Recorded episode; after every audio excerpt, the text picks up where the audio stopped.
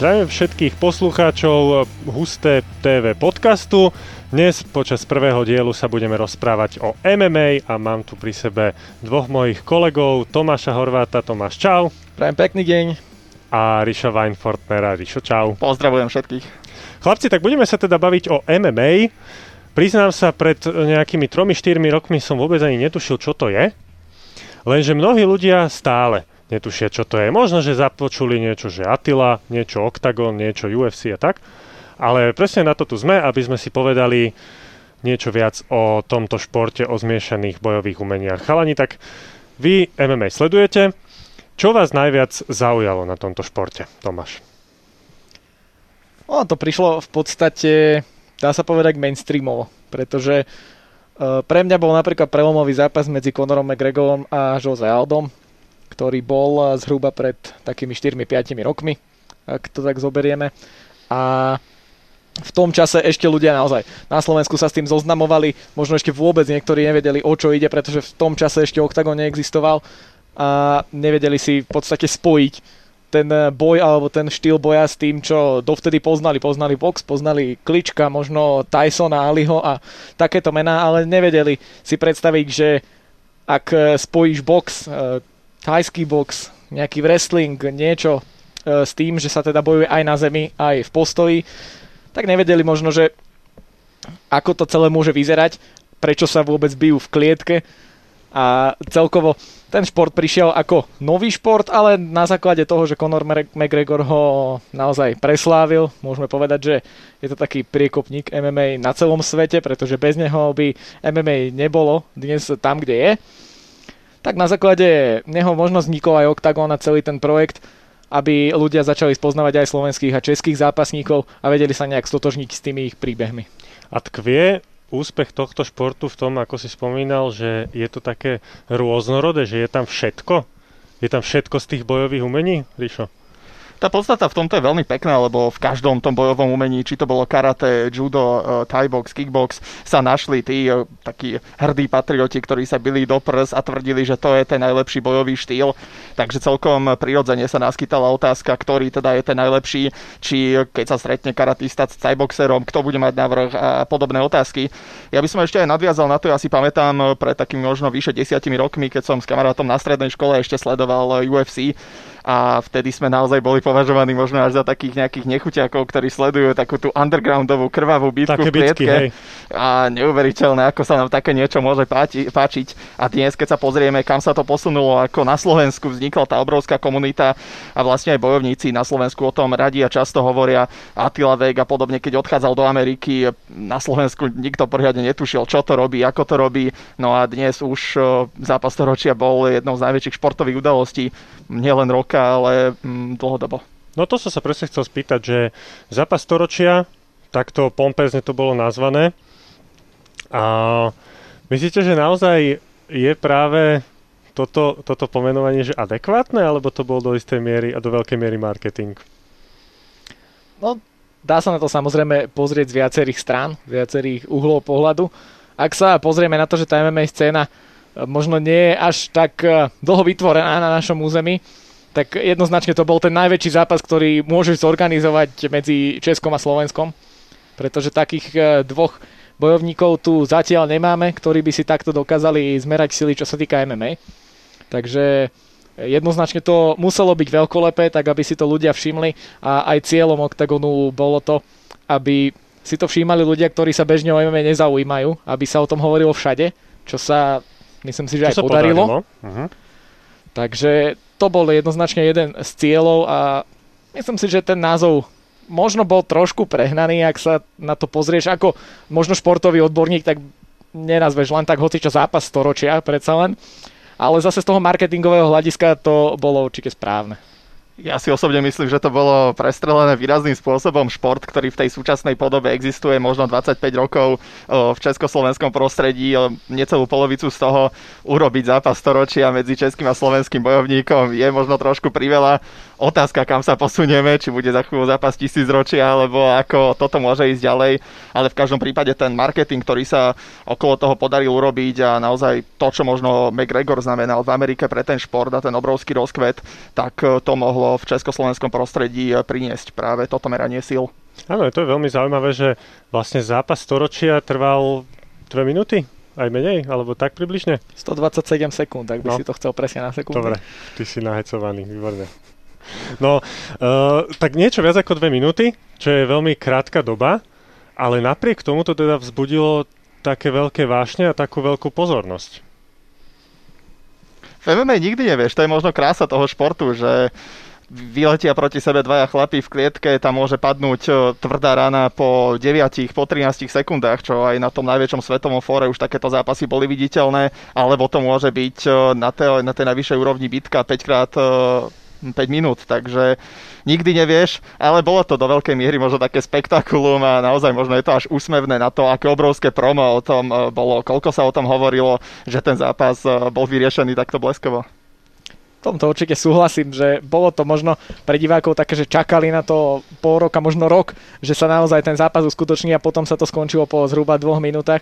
Niektorí možno boli sklamaní, ale myslím si, že prevládala e, tá radosť z víťazstva Atilu Vega. Videli sme, že aj českí fanúšikovia vzhľadom na to, že Carlos Vemola je Čech, tak fandili Atilovi, keďže na základe toho proma si sa dokázali viac stotožniť možno s tým príbehom Atilu Vega a s tým, ako sa Atila správal a aký bol, ako celý ten zápas bral, aj keď v konečnom e, zúčtovaní sme videli, že to bolo trošku inak, ale to už je na možno odbornejšiu debatu a nechceme úplne zachádzať do detajlov, ale ten turnaj bol tiež špecifický tým, že tam bolo naozaj veľa ukončení v prvom kole a aj tým je ten šport uh, taký výnimočný, pretože ak si pozrieš box, tak málo zápasov sa končí v prvom, možno v druhom kole. Ale tam sú to... také očukávanie a potom 6. 7. kolo sa ide, ide naplno. A, a tu je to v podstate o tom, že sa bojuje od začiatku naplno a možno niektorí chcú úspieť práve tým, že prekvapia svojho súpera. Udru na začiatku, videli sme to minulý rok v zápase Jorgeho Masvidala s Benom Askrenom v UFC. To sú možno mená, ktorí bežní fanúšikovia úplne neregistrujú, ale tam to naozaj trvalo 4-5 sekúnd. Jedno presné naskočené koleno a bolo po všetkom. My sme začali hovoriť o tej slovenskej scéne, tak kde sa nachádza slovenská scéna MMA? Čo znamená MMA na Slovensku? Momentálne MMA na Slovensku znamená pomerne veľa. Ak e, to môžeme takto špecifikovať. Áno, pretože, pretože hej, ešte nadviažem na to, že, že vyskočil Attila Vek, bol zápas storočia a on bol zrazu všade. Hej, ako sa hovorí, otvoriť chladničku Attila Vek, hej? ale ono to naozaj tak bolo. Že, že ten Attila, Attila bol v novinách, v telke, v zábavných reláciách, všade. Čiže uh, to MMA naozaj ide hore na Slovensku? Jednoznačne. Keď sa pozrieme na to, že prvý turnaj OKTAGONu bol v decembri 2016, čo ešte nie je ani 4 roky, tak e, to MMA urobilo raketový vzostup. To sa nedá možno ani vyčísliť percentami, o koľko ten vzostup prišiel, ale e, je vidieť, že ľudia sa stotožňujú možno s tými príbehmi počas celého roka alebo počas celého trvania uh, tej, toho kolotoču, zápasov, ak to tak nazveme, pretože uh, počul si možno predtým o Atilovi Vegovi, ako sa začal promovať zápas storočia? Veľmi, veľmi, veľmi jemne, ale tým, že sa pohybujem v športovej sfére, tak áno, počul, ale viem si predstaviť, že 90% z tých ľudí, ktorí počuli o Atilovi Vegovi po zápase storočia, predtým vôbec.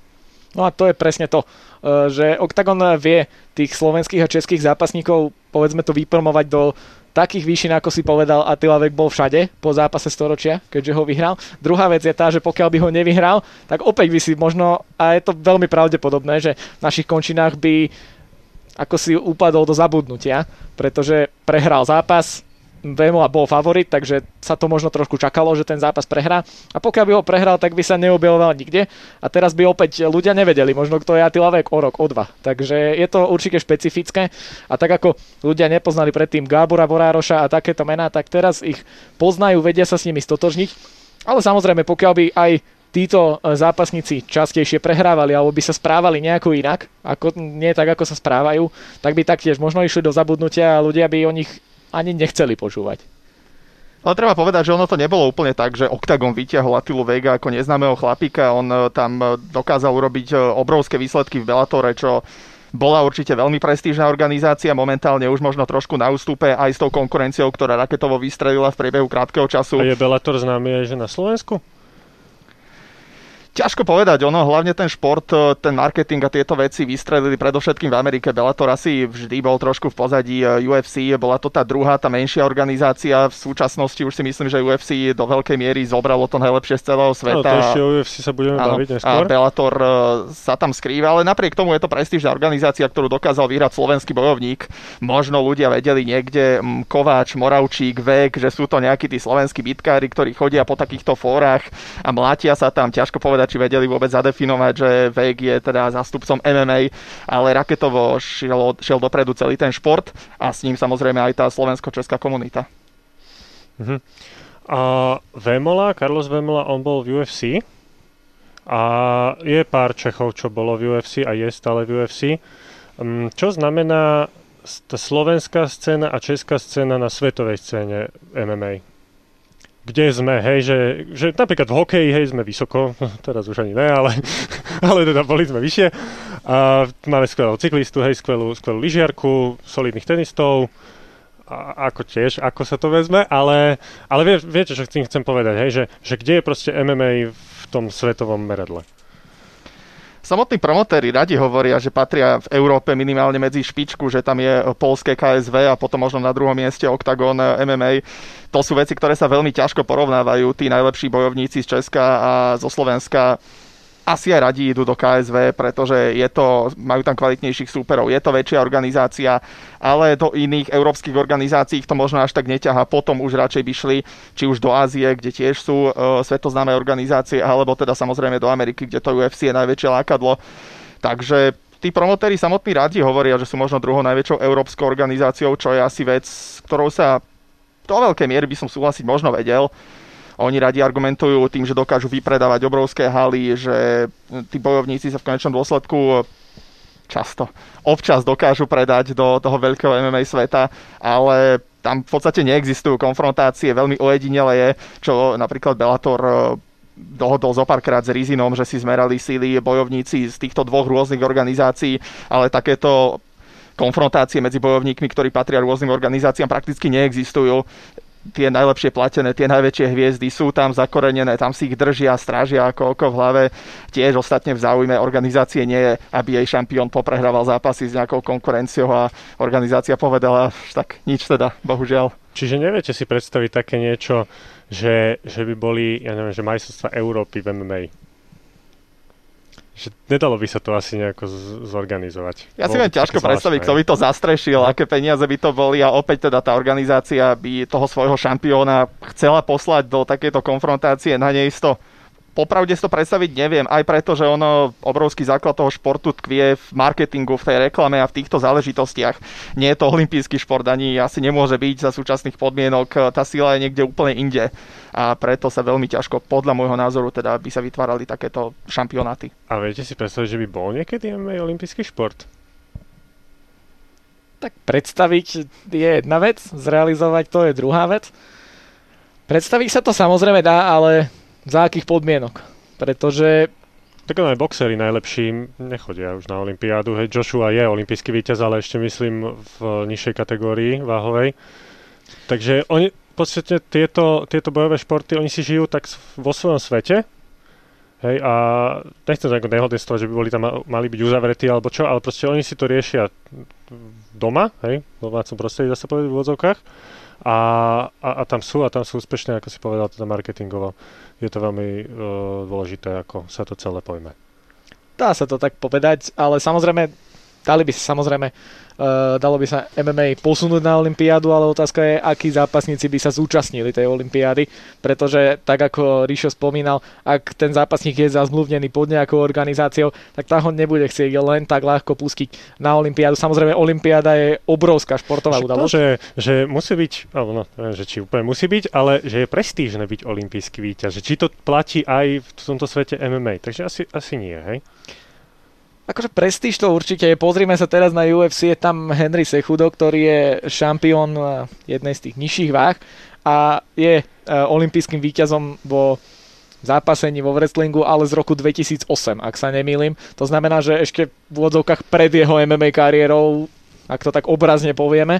To znamená, že uh, samozrejme spomínal si Joshu, ktorý sa tiež dostal, šamp- olimpijským medailistom bol v roku 2012 a tiež sa dostal na vrchol až o pár rokov neskôr. To znamená, že tí bojovníci možno majú aj záujem ísť na Olympiádu, ale druhá vec je, sú tie samotné organizácie, pretože nie je to ako napríklad v hokeji, že máš danú sezónu od septembra do apríla, dajme tomu, a potom má, je tam buď nejaké prerušenie na Olympiádu, alebo niečo podobné, alebo vo futbale je sezóna samozrejme jeseniar a Európsky šampionát, svetový šampionát sa hrá v lete, kedy vlastne tí hráči, dajme tomu, nie sú ohrození, až tak ako počas sezóny, ale tu žiadna sezóna neexistuje, pretože tie organizácie robia turnaje počas celého roka a pokiaľ sa ten zápasník zraní, nikdy nevieš, aké to zranenie je. Môže to byť zranenie na týždeň, na dva, ale môže ho vyradiť na pol roka, na tri štvrte roka a to už môže byť e, zase zlé pre organizáciu, ktorá bude strácať peniaze, ak by sa OKTAGONu napríklad, povedzme si príklad, ak by sa OKTAGONu zranil niektorý z popredných zápasníkov, ktorého chceli použiť do možno 3-4 turnajov počas roka, zranil by sa napríklad na Olympiáde, tak ho nemôžeš použiť a logicky prídeš o možno v tom čase o jeho fanúšikov, ktorí neprídu na ten turnaj, alebo jednoducho ho nebudú sledovať, pretože tam nebude, bude zranený a ostatné zápasy toho daného človeka nezaujímajú. A druhá vec, že neexistuje nejaká medzinárodná federácia zmiešaných eh, bojových umení, ktorá by to zastrešila, ktorá by to mala. Aj teraz v období toho koronavírusu bolo vidno, že UFC si povedalo, že si urobí turnaj pôvodné plány boli na opustenom ostrove, potom eh, niekde inde, lebo jednoducho sú to peniaze, tá organizácia si povedala, že život sa nezastaví. Dana White hrdo vyhlásil, že on sa koronavírusu nebojí a išiel si svoje tempo, svoj štýl na Slovensku, respektíve v tej československej komunite. Takisto vznikol projekt, kde tí bojovníci budú bojovať a každý si ide tak, ako uzná za vhodné a tak, aby seba v podstate udržal, eh, či už finančne nažive, alebo teda na očiach fanúšikov. Áno, veľa sa hovorí teraz, keď štartujú futbal futbalové súťaže, že aký bude futbal bez divákov, tak ty si sledoval, Tomáš, uh, eh, UFC, ktoré bolo cez víkend bez divákov. Aké to bolo? Bolo to zvláštne, ale eh, jeden z turnajov bol bez divákov už v marci, ešte keď celá tá pandémia v podstate vypukla, tak vtedy sa v Brazílii jeden z turnajov konal bez divákov. Tam sa už zúčastnil aj český zápasník David Dvořák ktorý svoj zápas vyhral, ale čo som si všimol je, možno je to zaujímavé, že tie zápasy sa e, viac končili na body. To znamená, že neboli tam tí fanúšikovia, ktorí ťa poženú, aby si išiel viac do toho súpera, aby si ukončoval, aby si predvedol niečo pekné pre tých fanúšikov, pretože ľudia to videli v televízii, ale neboli priamo na mieste, čiže nemohli dať tú spätnú väzbu priamo tým zápasníkom a tak sa veľa zápasov končilo na body. Tak ako to bolo v Brazílii, bolo to tak aj teraz cez víkend. Samozrejme, niektoré zápasy boli výnimkou, ale väčšinou, čo som si ja všimol, tak to bolo viac menej na body a možno tí zápasníci neboli až toľko motivovaní, ako keď tam tá ponáhala je naozaj a a pokiaľ sa tým divákom niektoré údery páčia, nemusí ten zápasník byť e, Conor McGregor alebo Khabib Nurmagomedov, aby tí ľudia začali fandiť a začali sa prikláňať k tomu zápasu, pretože ak je zápas pekný, je to pekná bitka, povedzme si otvorene, tak e, tí ľudia to podporia, začnú fandiť a povzbudzovať tých zápasníkov, čo sa teraz samozrejme nedialo, takže tí zápasníci neboli možno toľko motivovaní. A ja som mal pocit, že mali viacej tí bojovníci takú tendenciu brať to viac možno ako sparring, medzi kolami si prehodiť nejakú vtipnú myšlienku, objať sa, podať si ruky. Áno, to sú samozrejme veci, ktoré ten bojovník má v krvi, kouboj e, napríklad a podobne, ktorý komunikuje s tými súpermi. Ale napriek tomu mal som pocit, že presne chýba tam ten hukot fanúšikov, doraz ho, zabí ho, namiesto toho radšej, akže taký úsmev na konci kola, vymenili si poznámku, dobre si ma trafil, veď počkaj, ja si ťa ešte zoberiem. Takže malo to takú veľmi zvláštnu atmosféru a ešte druhá vec, eh, Bruce Buffer, čo je možno legendárny hlásateľ v bojových športoch, ktorý tam odpalí show, eh, vykričí si hlasivky a nikto na ňo nereaguje. Prázdna, hej, teraz. V podstate iba dvaja bojovníci vo svojich rohoch, za nimi yes, tým. A on si ide right corner, the challenger. No. Tak akože nemalo to úplne tú šťavu teda. Áno, a má to vôbec zmysel? Tak to bez divákov robiť MMA? To už je potom asi o peniazoch nebudeme si nejako brať servitky pre ústa, podľa mňa, pretože uh, je to najmä v tomto výnimočnom čase, kedy teda koronavírus postihol celý svet, je to podľa môjho názoru, je to v podstate súťaž o to, kto začne prvý. Pretože e, veľmi dobre vieš, že pokiaľ si športový fanúšik, sleduješ športy, nielen jeden šport väčšinou, pokiaľ si taký ten tradičný športový fanúšik, už aj na Slovensku sleduješ futbal, hokej, tenis a tak ďalej. To znamená, že, že ten šport ti chýba, pokiaľ sa nič nekoná. Pretože to vtedy si nejakú bieloruskú ligu nesledoval, takže asi ju nezačne sledovať len tak kvôli koronavírusu, lebo nič iné sa nehrá. To znamená, že ty čakáš na niečo, čo ťa môže osloviť a čo by si si pozrel. No a pokiaľ sa teda v televízii nevysiela nič iné a uvidíš tam nejaký ten eh, naživo turnaj UFC, kde sa dvaja chlapi bijú v klietke, tak asi ťa to osloví a pozrie, povieš si, že teda idem si to pozrieť a možno sa z teba stane nový fanúšik UFC a o toto si myslím, že im aj išlo v tomto prípade, aby nahnali čo najviac nových fanúšikov, ktorí si to zapnú aj po koronavíruse a po tej koronakríze a budú tie turnaje ďalej sledovať. Aj v ostatných bojových športoch to pomerne vrelo, najmä box v ťažkej váhe, kde sa hovorí o tom, či sa konečne stretne Joshua s Furym, je tam Wilder, sú tam e, ďalší e, bojovníci, odrazu to stichlo, box si povedal, že nejde do toho a ten fanúšik teraz možno tiež hľadal nejakú alternatívu a pokiaľ sa ponúklo UFC, treba povedať, že veľmi kvalitne obsadený turnaj, tak prečo nie? Hmm, načetli sme už UFC ako najprestížnejšiu organizáciu na svete. Uh, čo môžete povedať k UFC? Pretože, čo to je?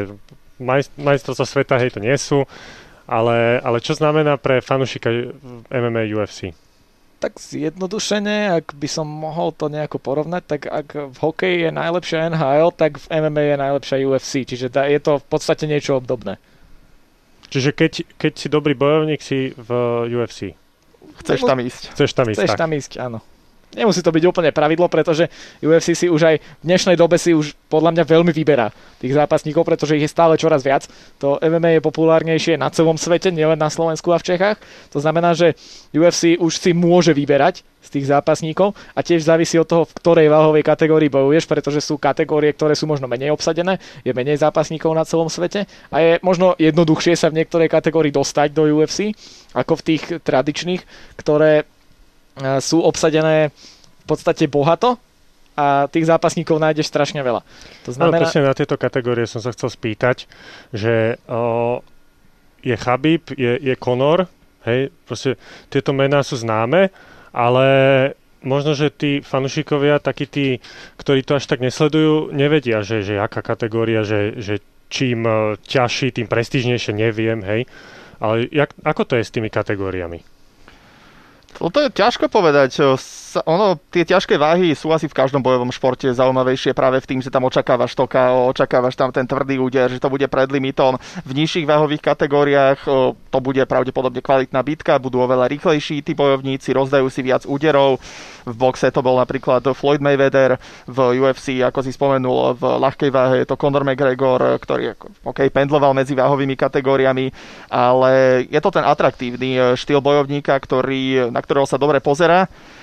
Ale nemyslím si, že to je prestížnejšie alebo menej prestížne, ako keď príde 110-kilový bojovník, ktorého úlohou je trafiť dobre bradu superovi v prvom kole a ukončiť to. Áno, a pre vás konkrétne vy sa najradšej na Kuba upozeráte. Aj keď samozrejme asi to závisí od toho, že kto, kto bojuje, ale, ale čo tak vy preferujete? Aký štýl? Mňa osobne v UFC nebavia úplne tie ťažké váhy, ktorý príde proti superovi s tým, že potrebuje ho dobre trafiť, dokáže zápas ukončiť za pár sekúnd, alebo potom prestáva vládať každou ďalšou minútou. Takže možno optimálne niekde, povedzme v tej strednej váhe. Asi ja by som sa priklonil eh, stredná, možno ten Welter, čo je teda pre menej znalých fanúšikov váha do 77 kg. Čiže a stredná váha je do 84 kg, aby sme to aspoň takto uviedli na pravú mieru. To znamená, že tieto zápasy sú také, že už sa možno očakáva aj nejaký ten súboj na zemi, aj keď všeobecne sa hovorí možno, že tie súboje na zemi nie sú až také atraktívne ako súboj v postoji, pretože pokiaľ si zaplatíš e, lístok na MMA turnaj, tak zrejme očakávaš, že nejaká tá krv tam bude, nejaké tie tvrdé údery uvidíš a nielen že z desiatich zápasov bude 9 takých, že sa tí dvaja budú po sebe váľať a jednoducho niečo sa na zemi stane, čo samozrejme môže byť niečo samozrejme veľmi pekná technika alebo niečo podobné, ale to ocenia iba naozaj odborníci alebo ľudia, ktorí sa veľmi vyznajú a potrpia si na takéto niečo, ale myslím si, že väčšina fanúšikov, ktorí aj chodia na turnaje OKTAGONu, ak trošku odbočíme, sú takí, ktorí chcú vidieť naozaj tvrdé bitky v postoji a taktiež aj tú krv, samozrejme patrí to k tomu. A radšej si pozrú nejaké to tvrdé KO ako 15-minútový súboj na zemi. Áno, je veľmi veľa zvučných mien, eh, či už v UFC, alebo, alebo teda aj v týchto našich končinách. Vy osobne máte koho najradšej, alebo kto je taký váš obľúbený bojovník? Nemám vysloveného obľúbenca, rozmýšľal som nad tým eh, pred nahrávaním tohto, ako by som na podobnú otázku odpovedal. Neviem, ono je to možno aj výhoda s tým, že ten tvoj obľúbený bojovník sa dostane do klietky možno 2-3 krát za rok. Je tam dlhý prestoj teda, kedy by si na neho čakal. Takže rád, rád si pozriem takých aktívnych, možno naozaj pestiarov, postojárov, ktorí rozdajú rany a v princípe mi je jedno, aké národnosti alebo kto konkrétne to je ale asi vyslovené meno nepoviem. Ani z UFC? Tomáš, ty dáš niekoho? Niekoho mi odporučíš? Ja, ja by som si trúfal, akože meno povedať.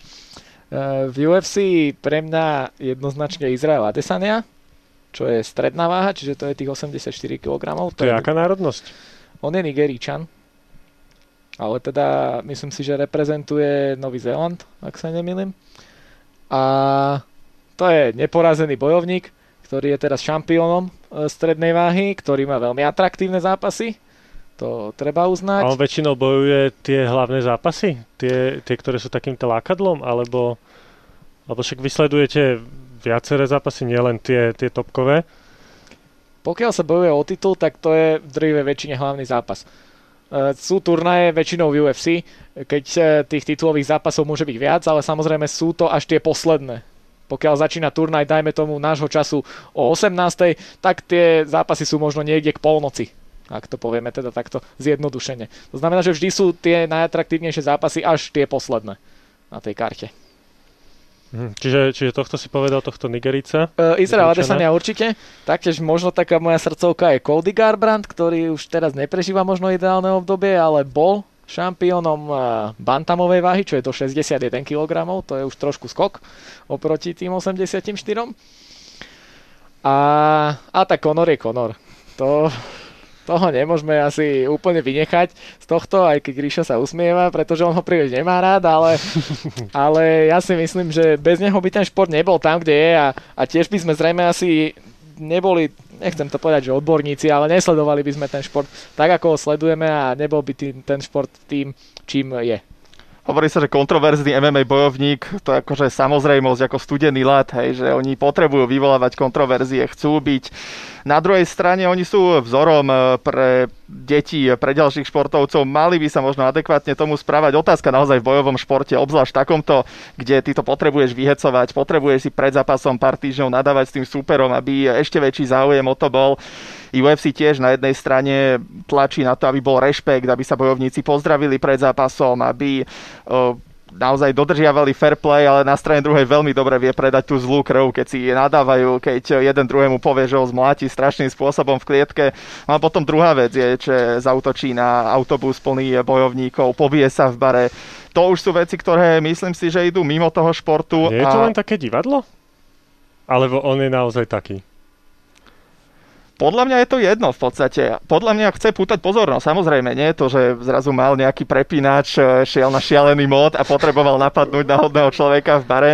Vie, že sa o ňom bude písať, že o ňom bude pozornosť a ostatne asi si aj dobre uvedomuje, že UFC sa za ňo postaví a nevylúči z tej organizácie, že Conor, tak za toto ty u nás už nikdy nebudeš bojovať. A aj tak si myslím, že by to úplne robiť nemal.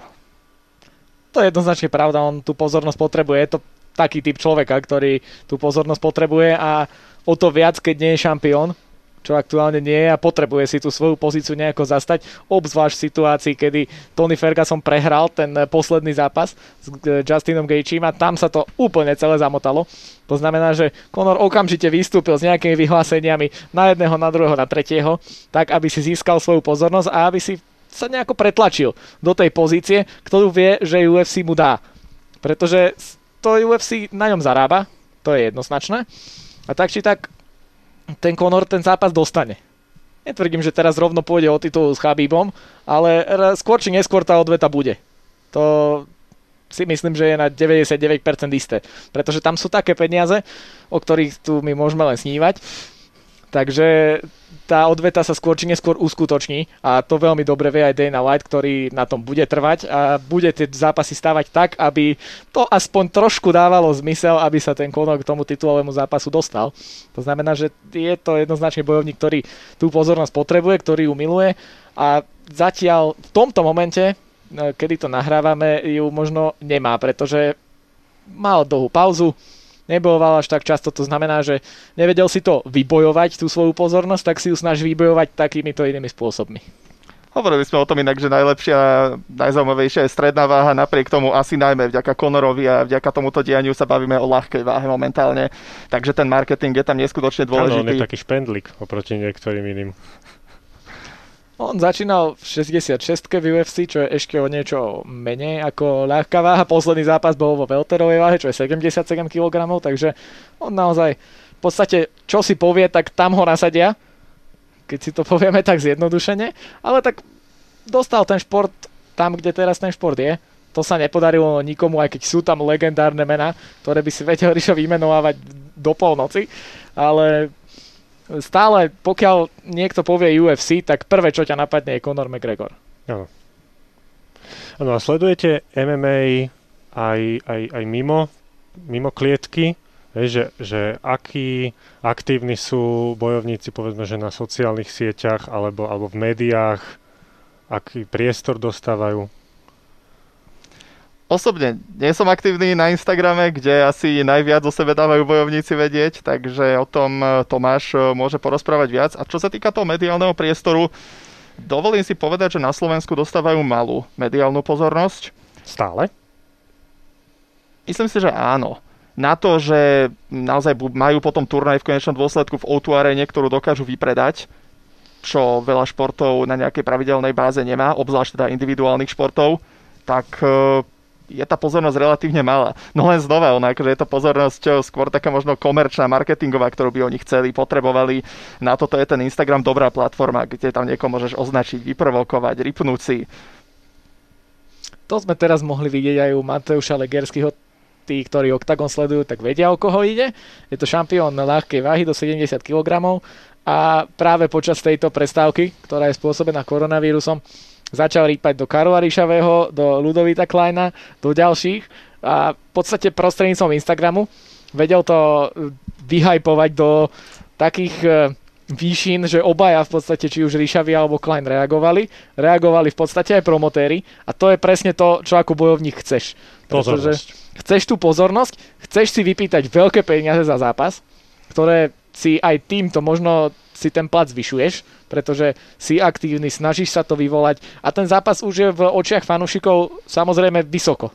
A to o tom potom, že Legiersky versus Klein by bol zápas, ktorý by sa už blížil možno kvalitatívne aj k tomu, čo predvedli Vex Vemolom. Nemyslím teda tie 2 minúty a 7 sekúnd, ale uh, tie kvality, ktoré oni dvaja dosahujú, pretože Ludovit Klein s najväčšou pravdepodobnosťou s hraničiacou istotou bude prvým Slovákom v UFC a Mateusz Legiersky má síce za sebou pomerne málo profesionálnych zápasov, ale je to Poliak a Poliaci sú naozaj v tomto výnimoční, že nepotrebujú mať za sebou nejako extrémne veľa zápasov s tým, aby hrozili a vidíme to aj na e, našej scéne. Prišiel zo skore 2-0, mal za sebou dva zápasy a v podstate prepracoval sa až k titulu, kde porazil Miroslava Štrbáka, čo je obrovský skúsený zápasník a mal za sebou vtedy možno 25 zápasov odhadom zhruba, e, keď nastupoval do toho titulového zápasu, ktorý vyhral Legiersky, síce na body, ale vyhral.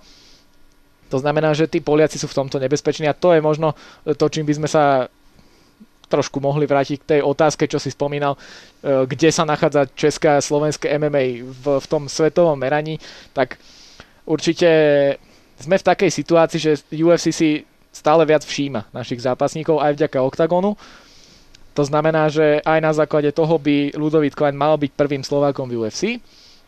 čo sme možno pred 5 alebo 10 rokmi mohli o tom len snívať, že by sa niečo také mohlo stať. Aj keď samozrejme Attila bol v Bellatore, ale on, tam sa to nejako neriešilo. Teda je v Bellatore, tak je v Bellatore a mm, UFC v podstate neviem, či je malo záujem, ale proste bol v Bellatore, tam vyhral titul, bol tam veľmi vysoko postavený, že Bellator by ho tiež zrejme nechcel len tak ľahko pustiť.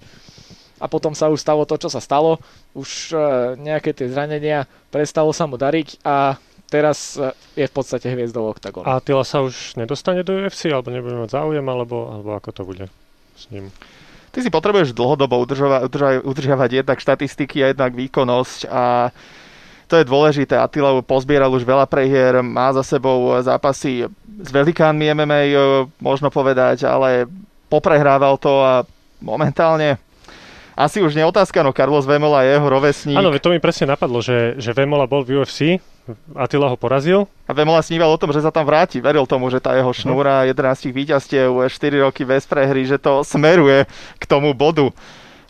Takže je to, no, Samozrejme, že ten bojovník sníva a určite aj Attila by sa rád vrátil a možno by sa chcel vrátiť, kebyže príde ponuka, určite by ju neodmietol, tak by som to postavil teda, ale tiež momentálne asi už s dieťaťom a podobne má asi tie priority nastavené inak a myslím si, že bude maximálne spokojný, ak by si prípadne v odvete s Vemolom obhájil to svoje postavenie v oktagone, stal sa tou hviezdou domácej scény, na ňom by to tu nejakým spôsobom stálo, ovenčili by ho tu Áno, tak tu sa trošku bavíme o iných menách ako Attila Vek smerom do UFC.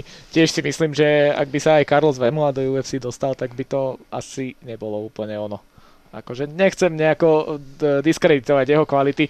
Samozrejme je to veľmi kvalitný zápasník, ale Uh, bol v UFC, nebolo to úplne ideálne, pretože väčšinu zápasov prehral. Na základe toho samozrejme odtiaľ bol, dá sa povedať, vyhodený, pretože z UFC málo kto odíde len tak po svojich, že sa rozhodne teda, že že no tak ahojte, odchádzam. Už nebol záujem o ňo, hej. Čiže v UFC to väčšinou funguje tak, že už keď tí zápasníci majú niekoľko prehier za sebou, je naozaj vidieť, že sa nezlepšujú e, zo zápasu na zápas, tak už si povedia aj tí predstavitelia UFC, že to už naozaj nemá zmysel tohto zápasníka tlačiť, vyhodia ho a týmto, týmto haslo. Tá, tie zmluvy sú podpísané pomerne krátkodobo, obzvlášť Nováčikovi dajú zmluvu možno na 3 na 4 zápasy. Ak ich prehrá, respektíve má iba jedno víťazstvo, už je to problém, možno mu ešte zmluvu na 1 na 2 zápasy ponúknu. Ak nepresvedčí, že tam patrí, tak eh, hotovo vyriešené. Áno, sme spomínali toho eh, Atilu s Carlosom, že odveta sa plánuje. To je tiež ešte asi tak, taká hudba budúcnosti, najmä po tom, čo sa teraz deje, že dva mesiace sa nebojuje a nikto nevie, čo bude. Takže možno taká otázka na záver. Aký nejaký top zápas očakávate v, tom, v tej dohľadnej dobe na Slovensku? Si spomínal uh, Kleina s Legierským, takže možno to? No, otázka, či vôbec k tomu zápasu dôjde. Pretože mm, všeobecne sa vie, že Ludovít Klein mal ponuku uh, od UFC, mal dokonca byť na turnaji, nie už ako náhradník, pretože najprv sa riešilo, že bude iba náhradník, ak sa niekto zraní, tak naskočí, ale už uh, samozrejme vyšli na povrch aj informácie, že sa mal uh, regulárne zúčastniť turnaja UFC, to znamená, že pokiaľ sa do UFC nejako E, neprebojuje skôr, ako by malo k tomu zápasu dôjsť, tak si myslím, že aj pre Octagon to bude jednoznačne zaujímavá možnosť.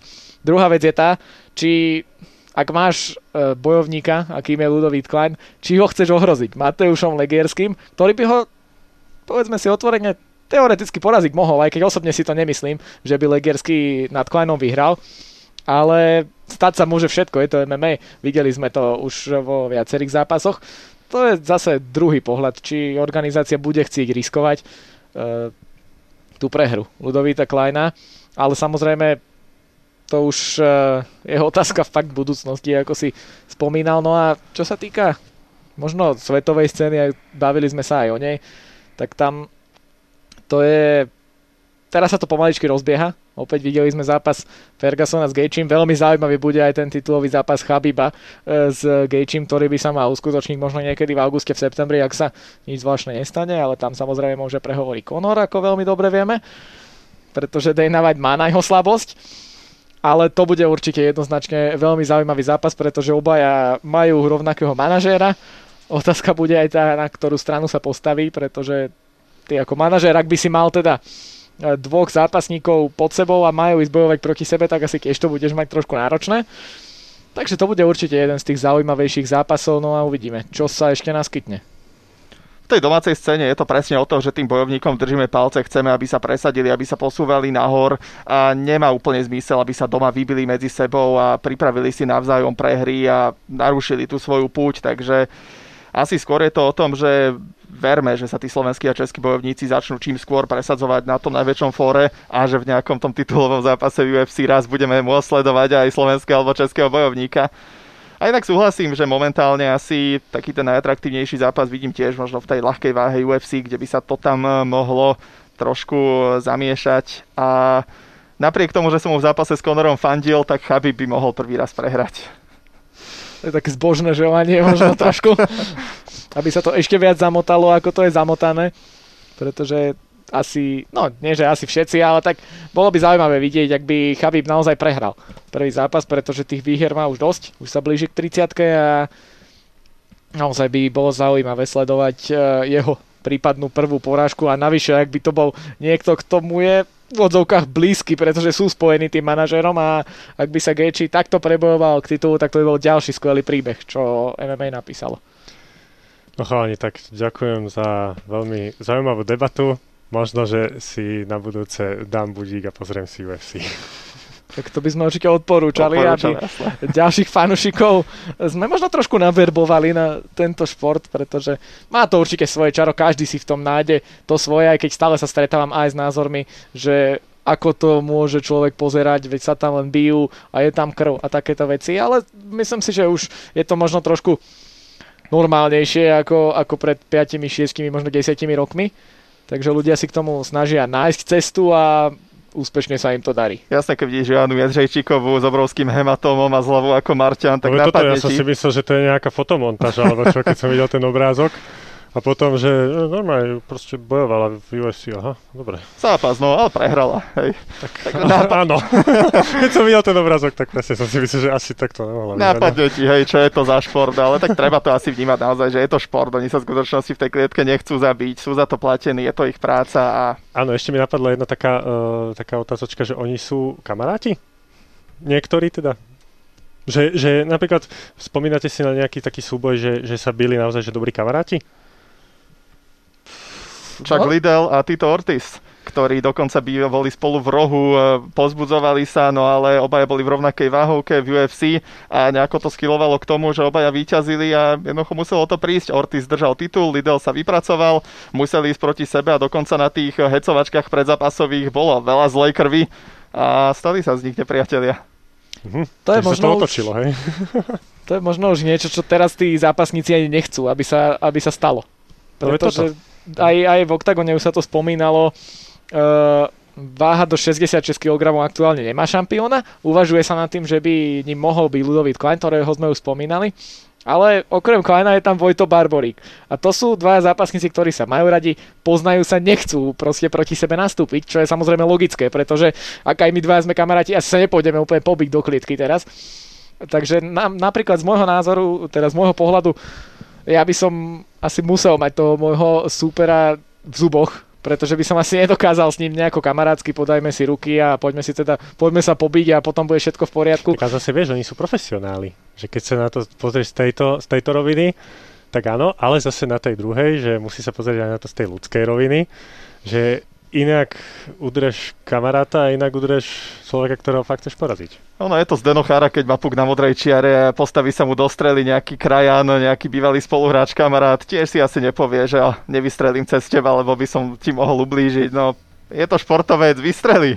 Musí, ale tak je asi druhá vec, keď ležíš na kamarátovi a mlátiš ho lakťami, pestiami do krvi, lebo musíš, no. Áno, to boli. Hej. to nie je len tak, no.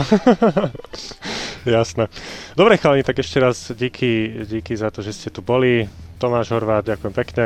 A ja ďakujem veľmi pekne za pozvanie. A Ríšo Weinfortner, díky je tebe. Ďakujem aj ja. No a pozývam vás pustiť si nás aj na budúce. Budeme sa určite baviť o veľmi zaujímavých témach, takže dovtedy sa majte pekne a všetko dobré. Máte sa.